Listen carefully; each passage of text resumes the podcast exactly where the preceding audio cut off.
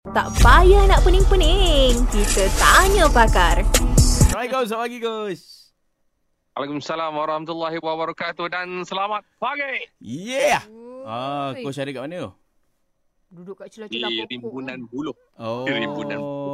Dekat Jepun ke ke dekat zoo yang ada panda? Belum. Ke cari Belum sampai. ke cari putri buluh. Oh. oh. Ah, jangan jangan itu menimbulkan rusuhan. Ah, okay, okay. Saya silap tanya. Okey Gus, hari ni topiknya pasal Yo. pengalaman kena tipu eh. Mhm, Uh, kalau Gus sendiri lah eh sepanjang Hmm. uh, 20 tahun ni eh Gus hidup 20 Mhm. tahun eh. Wah. Ah, jangan lupa belanja Mudanya. Ada tak pengalaman macam ni Gus? Eh banyak. Oh banyak. Banyak. Mm-mm. banyak. Okay, patutlah nampak macam seronok sangat nak bercakap hari ni. Coach, Luah. coach, Ya. okey kita ni kan uh, bila orang cakap bila kita sangka tak elok orang marah kita kata Ya. kita tak usnuzon, tak sangka Ah. baik. Yeah. Tapi uh, bila kita tak sangka baik kadang-kadang benda yang macam ni lah berlaku dekat kita. Ah, jadi macam mana sebenarnya coach yang perlu kita letakkan dalam diri kita sebelum buat apa-apa ni? Ah. Ah, nak fikir yang negatif dulu ke, nak usnuzon dulu ke ataupun macam Radha. ah redha je lah tak apa. Ah, dia? Ah, dia Dia Dia re- husnuzon tu. Ha? Apa dia? Apa dia? Dia sama ada redha, pasrah, Hmm? terpaksa. Hmm? Ah, dia lain tu. Terpaksa. Dia lain-lain betul betul betul. Kalau Mm-mm. pasrah lagu lah. Kalau pasrah lagu lah. Okey. husnuzon, husnuzon ni dia bersangka baik lah kan. Mm-mm. Bersangka baik. Satu benda yang orang mungkinlah terlepas pandang bila nak bersangka baik tu dia kena base kepada fakta, dia kena base kepada data. Hmm. Dia bukan uh, husnuzon membuta tuli secara sembrono tak boleh. Mm-mm. Husnuzon maksudnya bersangka baik sebab kita ada data. Contoh, kenapa saya nak kena percaya dekat orang itu? Sebab saya ada data-data tertentu Hmm. kan berdasarkan atas kajian saya, atas uh, uh, apa pengalaman, atas ilmu yang saya ada lah.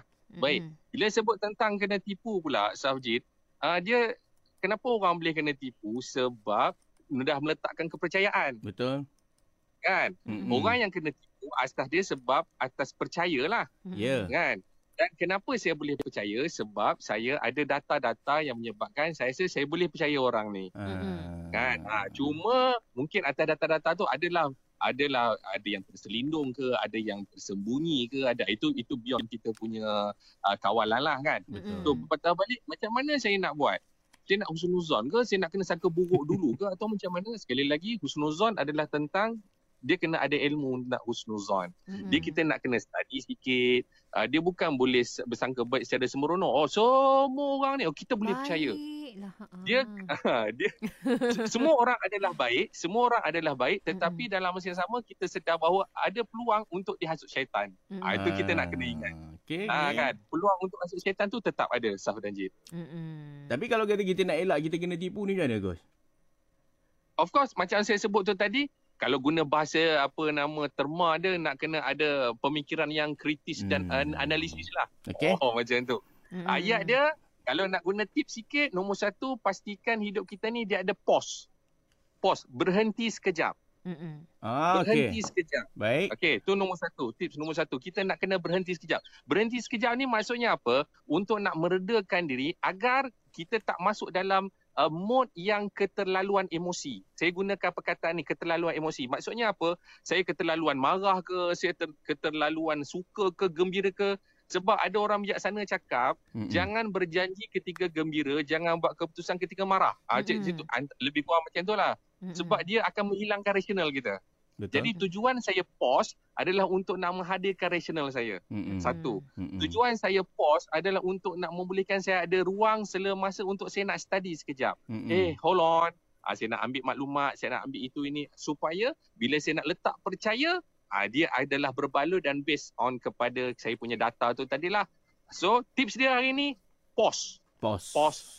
Ah, Okey. orang Islam dia akan sebut tomat ninah lah. Mm-mm. Berhenti kejap. Serta Tomat Nina. Hmm, berhenti kejap eh. Ah, Okey, okey. Baik, itu cara dia insyaAllah, Coach. Uh, kami akan cuba amalkan juga. Tapi rasanya kami akan tetap amalkan benda yang kami selalu amal, iaitu serang depan-depan. Eh. Susah dah Ya. pun.